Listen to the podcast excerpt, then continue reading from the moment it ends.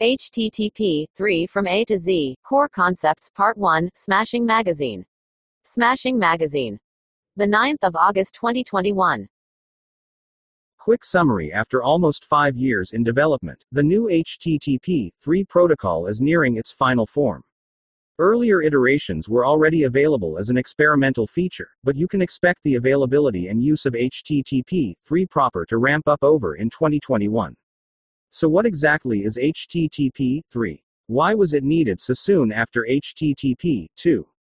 How can or should you use it? And especially, how does it improve web performance? Let's find out. You may have read some blog posts or heard conference talks on this topic and think you know the answers. You've probably heard things like HTTP 3 is much faster than HTTP 2 when there is packet loss, or HTTP 3 connections have less latency and take less time to set up, and probably HTTP 3 can send data more quickly and can send more resources in parallel. These statements and articles typically skip over some crucial technical details, are lacking in nuance, and usually are only partially correct. Often they make it seem as if HTTP 3 is a revolution in performance, while it is really a more modest, yet still useful, evolution. This is dangerous, because the new protocol will probably not be able to live up to these high expectations in practice. I fear this will lead to many people ending up disappointed and to newcomers being confused by heaps of blindly perpetuated misinformation. I'm afraid of this because we've seen exactly the same happen with HTTP 2. It was heralded as an amazing performance revolution, with exciting new features such as server push, parallel streams, and prioritization. We would have been able to stop bundling resources, stop sharding our resources across multiple servers, and heavily streamline the page loading process. Websites would magically become 50% faster with the flip of a switch. Five years later, we know that server push doesn't really work in practice. Streams and prioritization are often badly implemented, and, consequently, reduced resource bundling and even sharding are still good practices in some situations. Similarly, other mechanisms that tweak protocol behavior, such as preload hints, often contain hidden depths and bugs, making them difficult to use correctly. As such, I feel it is important to prevent this type of misinformation and these unrealistic expectations from spreading for HTTP 3 as well. In this article series, I will discuss the new protocol, especially its performance features, with more nuance. I will show that, while HTTP 3 indeed has some promising new concepts, sadly, their impact will likely be relatively limited for most web pages and users, yet potentially crucial for a small subset. HTTP 3 is also quite challenging to set up and use correctly, so take care when configuring the new protocol. This series is divided into three parts. 1. HTTP 3 History and Core Concepts This is targeted at people new to HTTP 3 and protocols in general, and it mainly discusses the basics. 2. HTTP 3 Performance Features coming up soon. This is more in depth and technical. People who already know the basics can start here. 3. Practical HTTP 3 deployment options coming up soon. This explains the challenges involved in deploying and testing HTTP 3 yourself. It details how and if you should change your web pages and resources as well. This series is aimed mainly at web developers who do not necessarily have a deep knowledge of protocols and would like to learn more. However, it does contain enough technical details and many links to external sources to be of interest to more advanced readers as well. Why do we need HTTP 3? One question I've often encountered is why do we need HTTP 3 so soon after HTTP 2, which was only standardized in 2015? This is indeed strange, until you realize that we didn't really need a new HTTP version in the first place, but rather an upgrade of the underlying Transmission Control Protocol TCP. TCP is the main protocol that provides crucial services such as reliability and in order delivery to other protocols such as HTTP. It's also one of the reasons we can keep using the internet with many concurrent users, because it smartly limits each user's bandwidth usage to their fair share. Did you know? When using HTTPS, you're really using several protocols besides HTTP at the same time. Each of the protocols in this stack has its own features and responsibilities. See image below. For example, while HTTP deals with URLs and data interpretation, Transport Layer Security (TLS) ensures security by encryption. TCP enables reliable data transport by retransmitting lost packets, and Internet Protocol (IP) routes packets from one endpoint to another across different devices in between middleboxes. This layering of protocols on top of one another is done to allow easy reuse of their features. Higher layer protocols, such as HTTP, don't have to re implement complex features, such as encryption, because lower layer protocols, such as TLS, already do that for them. As another example, most applications on the Internet use TCP internally to ensure that all of their data are transmitted in full. For this reason, TCP is one of the most widely used and deployed protocols on the Internet. TCP has been a cornerstone of the web for decades, but it started to show its age in the late 2000s. Its intended replacement, a new transport protocol named QUIC, differs enough from TCP in a few key ways that running HTTP 2 directly on top of it would be very difficult. As such, HTTP 3 itself is a relatively small adaptation of HTTP 2 to make it compatible with the new QUIC protocol, which includes most of the new features people are excited about. QUIC is needed because TCP, which has been around since the early days of the Internet, was not really built with maximum efficiency in mind. For example, TCP requires a handshake to set up a new connection. This is done to ensure that both client and server exist and that they're willing and able to exchange data. It also, however, takes a full network round trip to complete before anything else can be done on a connection. If the client and server are geographically distant, each round trip time RTT can take over 100 milliseconds, incurring noticeable delays. As a second example, TCP sees all of the data it transports as a single file or byte stream, even if we're actually using it to transfer several files at the same time, for example, when downloading a web page consisting of many resources. In practice, this means that if TCP packets containing data of a single file are lost, then all other files will also get delayed until those packets are recovered. This is called head of line, hole, blocking.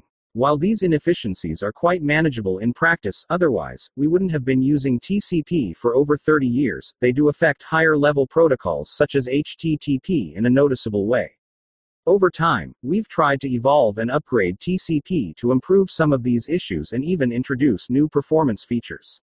For example, TCP Fast Open gets rid of the handshake overhead by allowing higher layer protocols to send data along from the start. Another effort is called multipath TCP. Here, the idea is that your mobile phone typically has both Wi Fi and a 4G cellular connection, so why not use them both at the same time for extra throughput and robustness? It's not terribly difficult to implement these TCP extensions. However, it is extremely challenging to actually deploy them at internet scale. Because TCP is so popular, almost every connected device has its own implementation of the protocol on board. If these implementations are too old, lack updates, or are buggy, then the extensions won't be practically usable. Put differently, all implementations need to know about the extension in order for it to be useful.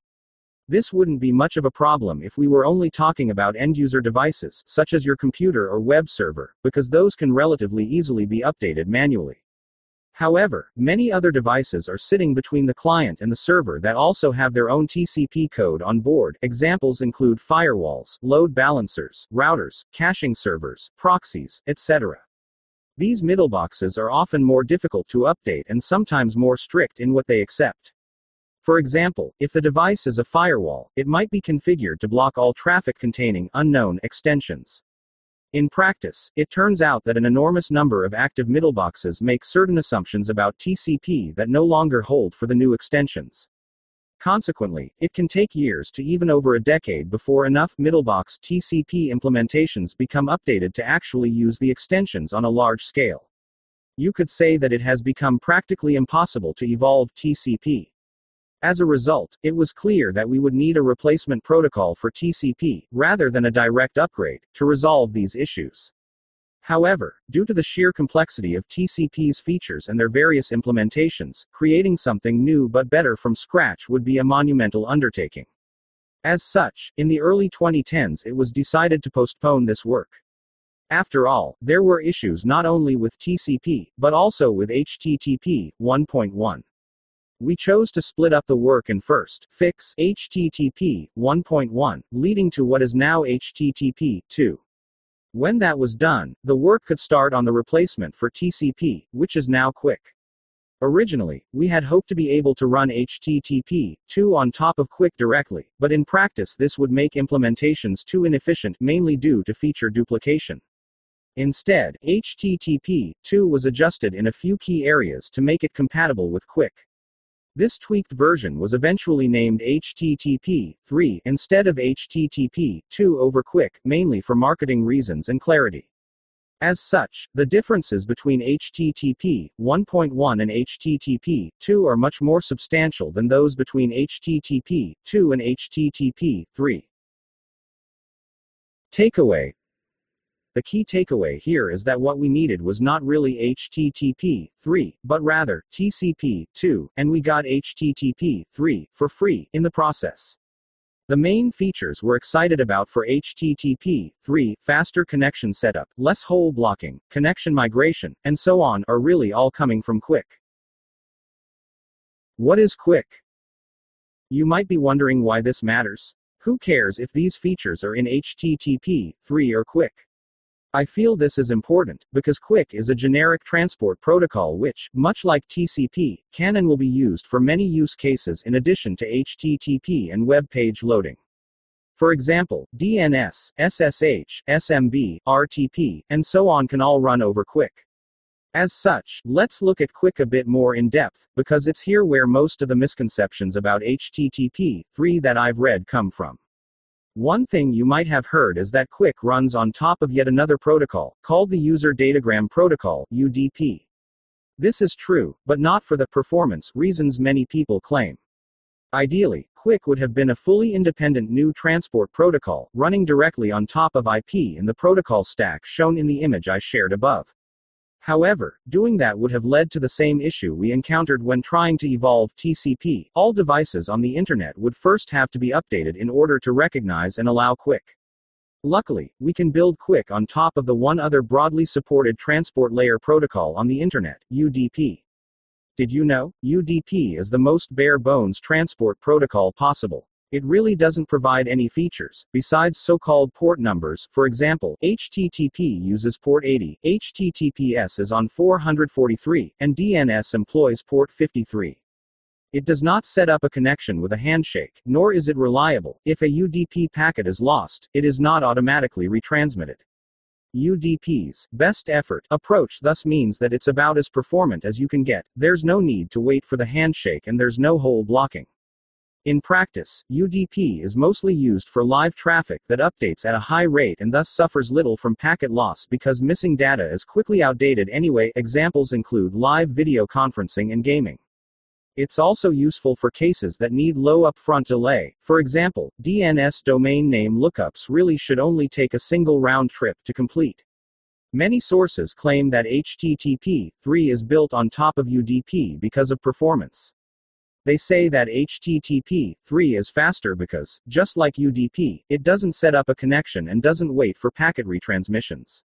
These claims are wrong. As we've said above, UDP is used by QUIC and, thus, HTTP 3 mainly because the hope is that it will make them easier to deploy, because it is already known to and implemented by almost all devices on the Internet. On top of UDP, then, QUIC essentially re-implements almost all features that make TCP such a powerful and popular, yet somewhat slower, protocol. QUIC is absolutely reliable, using acknowledgements for received packets and retransmissions to make sure lost ones still arrive. QUIC also still sets up a connection and has a highly complex handshake. Finally, QUIC also uses so-called flow control and congestion control mechanisms that prevent a sender from overloading the network or the receiver, but that also make TCP slower than what you could do with raw UDP. The key thing is that QUIC implements these features in a smarter, more performant way than TCP. It combines decades of deployment experience and best practices of TCP with some core new features. We will discuss these features in more depth later in this article. Takeaway The key takeaway here is that there is no such thing as a free lunch. HTTP 3 isn't magically faster than HTTP 2 just because we swapped TCP for UDP. Instead, we've reimagined and implemented a much more advanced version of TCP and called it QUIC. And because we want to make QUIC easier to deploy, we run it over UDP. The big changes. So, how exactly does QUIC improve upon TCP, then? What is so different? There are several new concrete features and opportunities in QUIC, zero RTT data, connection migration, more resilience to packet loss and slow networks that we will discuss in detail in the next part of the series. However, all of these new things basically boil down to four main changes. 4. QUIC deeply integrates with TLS. 5. QUIC supports multiple independent byte streams. 6. QUIC uses connection IDs. 7. QUIC uses frames. Let's take a closer look at each of these points. There is no QUIC without TLS. As mentioned, TLS, the Transport Layer Security Protocol, is in charge of securing and encrypting data sent over the Internet. When you use HTTPS, your plaintext HTTP data is first encrypted by TLS, before being transported by TCP. Did you know? TLS's technical details, luckily, aren't really necessary here, you just need to know that encryption is done using some pretty advanced math and very large prime numbers. These mathematical parameters are negotiated between the client and the server during a separate TLS specific cryptographic handshake. Just like the TCP handshake, this negotiation can take some time.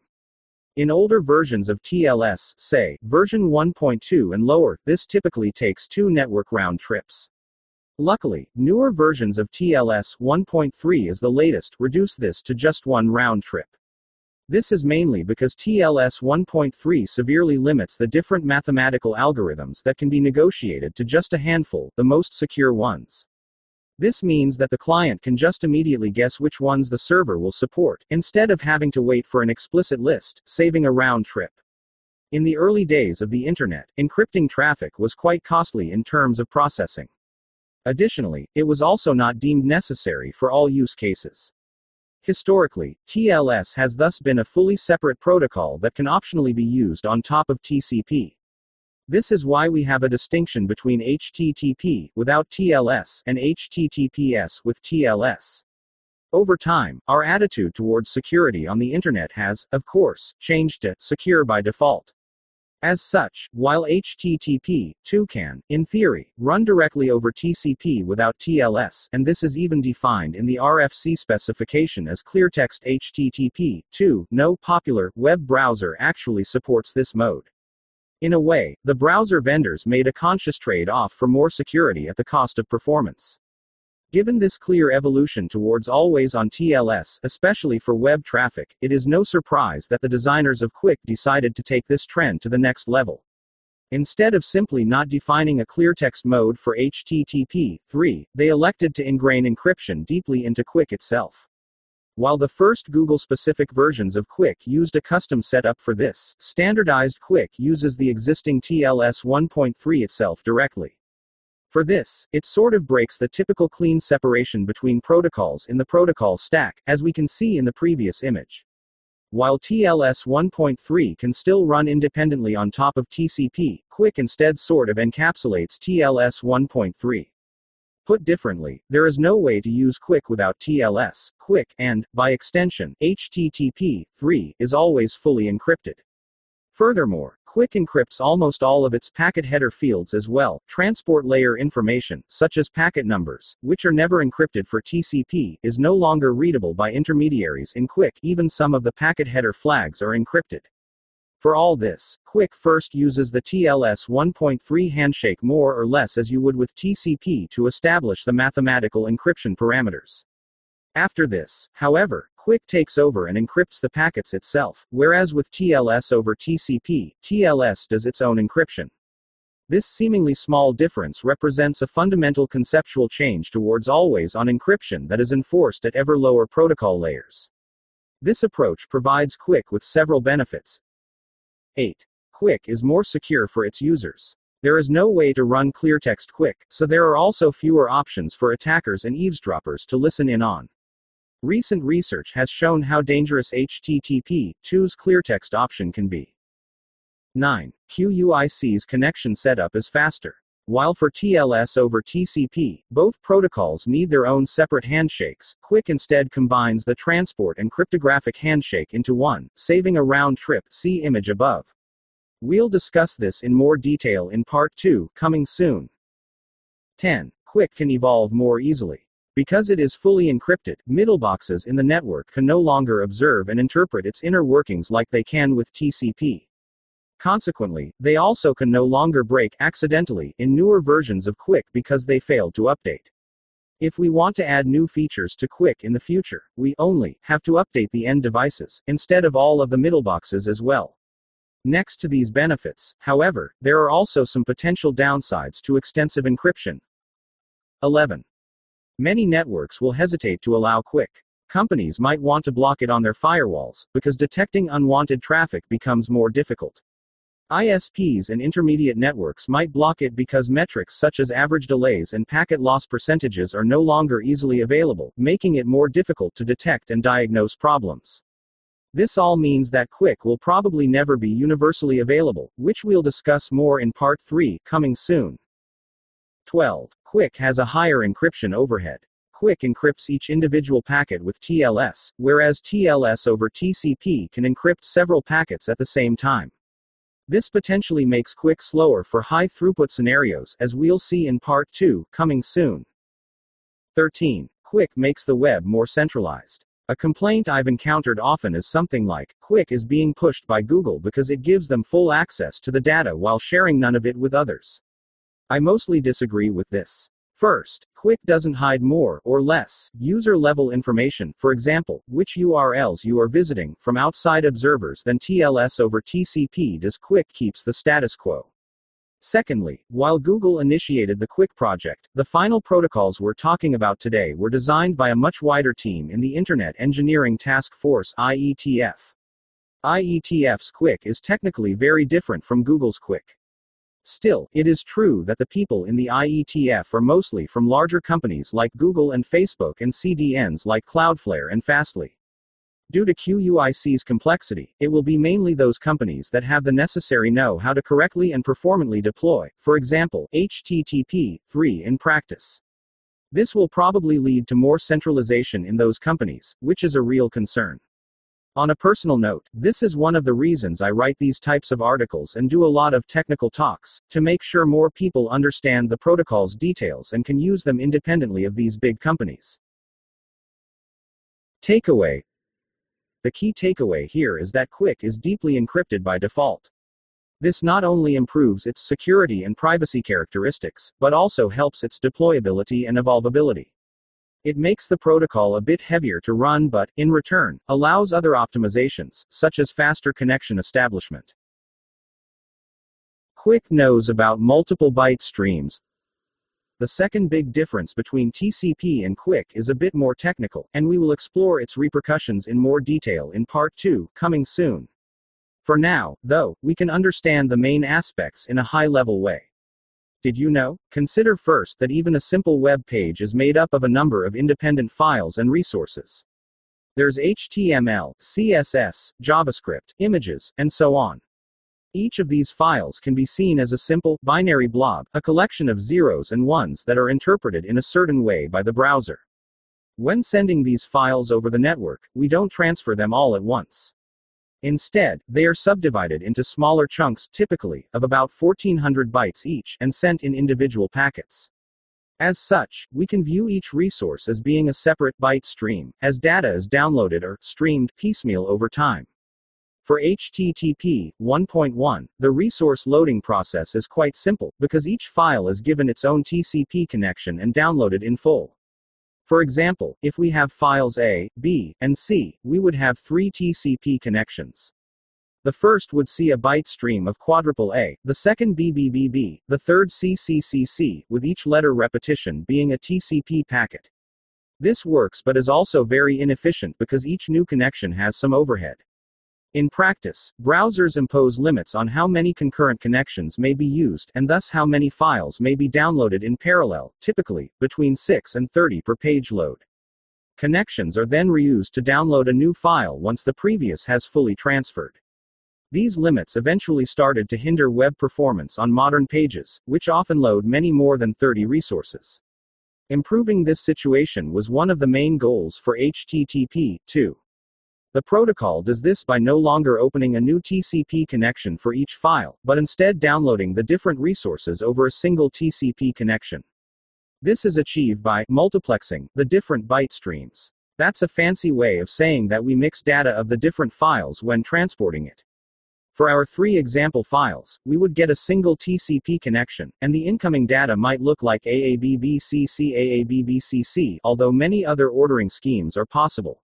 This seems simple enough and indeed works quite well, making HTTP 2 typically just as fast or a bit faster than HTTP 1.1, but with much less overhead.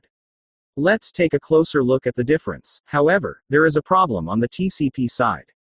You see, because TCP is a much older protocol and not made for just loading web pages, it doesn't know about A, B, or C internally. TCP thinks it's transporting just a single file, X, and it doesn't care that what it views as XXXXXXXXXXXXX is actually AABBCC at the HTTP level. In most situations, this doesn't matter and it actually makes TCP quite flexible, but that changes when there is, for example, packet loss on the network. Suppose the third TCP packet is lost, the one containing the first data for file B, but all of the other data are delivered. TCP deals with this loss by retransmitting a new copy of the lost data in a new packet. This retransmission can, however, take a while to arrive, at least one RTT. You might think that's not a big problem, as we see there is no loss for resources A and C as such, we can start processing them while waiting for the missing data for B, right? Sadly, that's not the case, because the retransmission logic happens at the TCP layer, and TCP does not know about A, B, and C. TCP instead thinks that a part of the single X file has been lost, and thus it feels it has to keep the rest of X's data from being processed until the hole is filled. Put differently, while at the HTTP 2 level, we know that we could already process A and C, TCP does not know this, causing things to be slower than they potentially could be. This inefficiency is an example of the head of line hole blocking problem. Solving hole blocking at the transport layer was one of the main goals of QUIC. Unlike TCP, QUIC is intimately aware that it is multiplexing multiple, independent byte streams. It, of course, doesn't know that it's transporting CSS, JavaScript, and images, it just knows that the streams are separate. As such, QUIC can perform packet loss detection and recovery logic on a per stream basis. In the scenario above, it would only hold back the data for stream B, and unlike TCP, it would deliver any data for A and C to the HTTP 3 layer as soon as possible. This is illustrated below. In theory, this could lead to performance improvements. In practice, however, the story is much more nuanced, as we'll discuss in part 2, coming soon. We can see that we now have a fundamental difference between TCP and QUIC. This is, incidentally, also one of the main reasons why we can't just run HTTP 2 as is over QUIC. As we said, HTTP 2 also includes a concept of running multiple streams over a single TCP connection. As such, HTTP 2 over QUIC would have two different and competing stream abstractions on top of one another. Making them work together nicely would be very complex and error prone, so, one of the key differences between HTTP 2 and HTTP 3 is that the latter removes the HTTP stream logic and reuses QUIC streams instead. As we'll see in part 2, coming soon, though, this has other repercussions in how features such as server push, header compression, and prioritization are implemented. Takeaway The key takeaway here is that TCP was never designed to transport multiple, independent files over a single connection. Because that is exactly what web browsing requires, this has led to many inefficiencies over the years. QUIC solves this by making multiple byte streams a core concept at the transport layer and handling packet loss on a per stream basis. QUIC supports connection migration. The third major improvement in QUIC is the fact that connections can stay alive longer. Did you know? We often use the concept of a connection when talking about web protocols. However, what exactly is a connection? Typically, people speak of a TCP connection once there has been a handshake between two endpoints, say, the browser or client and the server. This is why UDP is often, somewhat misguidedly, said to be connectionless, because it doesn't do such a handshake. However, the handshake is really nothing special, it's just a few packets with a specific form being sent and received. It has a few goals, main among them being to make sure there is something on the other side and that it's willing and able to talk to us. It's worth repeating here that QUIC also performs a handshake, even though it runs over UDP, which by itself doesn't. So, the question becomes how do those packets arrive at the correct destination? On the internet, IP addresses are used to route packets between two unique machines. However, just having the IPs for your phone and the server isn't enough, because both want to be able to run multiple networked programs at each end simultaneously. This is why each individual connection is also assigned a port number on both endpoints to differentiate connections and the applications they belong to. Server applications typically have a fixed port number depending on their function, for example ports 80 and 443 for HTTPS, and port 53 for DNS, while clients usually choose their port numbers semi-randomly for each connection. As such, to define a unique connection across machines and applications, we need these four things the so called four tuple client IP address plus client port plus server IP address plus server port. In TCP, connections are identified by just the four tuple. So, if just one of those four parameters changes, the connection becomes invalid and needs to be re-established, including a new handshake. To understand this, imagine the parking lot problem. You are currently using your smartphone inside of a building with Wi Fi. As such, you have an IP address on this Wi Fi network. If you now move outside, your phone might switch to the cellular 4G network. Because this is a new network, it will get a completely new IP address, because those are network specific. Now, the server will see TCP packets coming in from a client IP that it hasn't seen before, although the two ports and the server IP could, of course, stay the same. This is illustrated below. But how can the server know that these packets from a new IP belong to the connection? How does it know these packets don't belong to a new connection from another client in the cellular network that chose the same random client port, which can easily happen? Sadly, it cannot know this. Because TCP was invented before we were even dreaming of cellular networks and smartphones, there is, for example, no mechanism that allows the client to let the server know it has changed IPs. There isn't even a way to close the connection, because a TCP reset or fin command sent to the old 4 tuple wouldn't even reach the client anymore. As such, in practice, every network change means that existing TCP connections can no longer be used. A new TCP, and possibly TLS, handshake has to be executed to set up a new connection, and, depending on the application level protocol, in process actions would need to be restarted.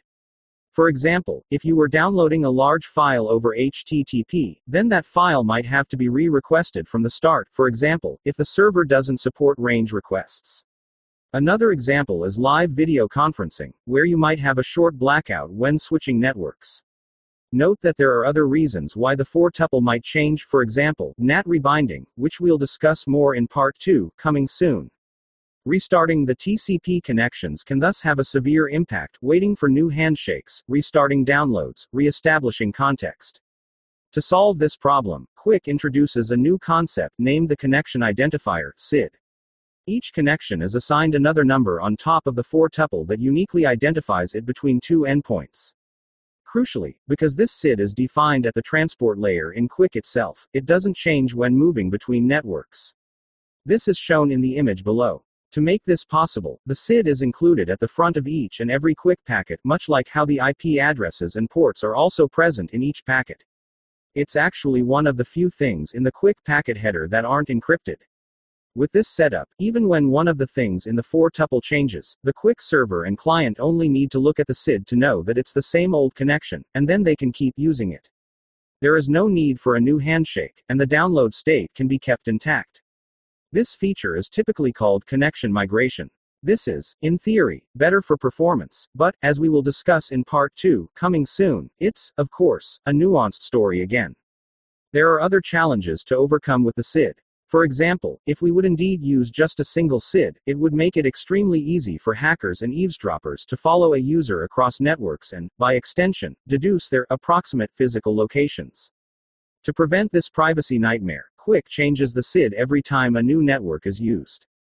That might confuse you, though, didn't I just say that the SID is supposed to be the same across networks?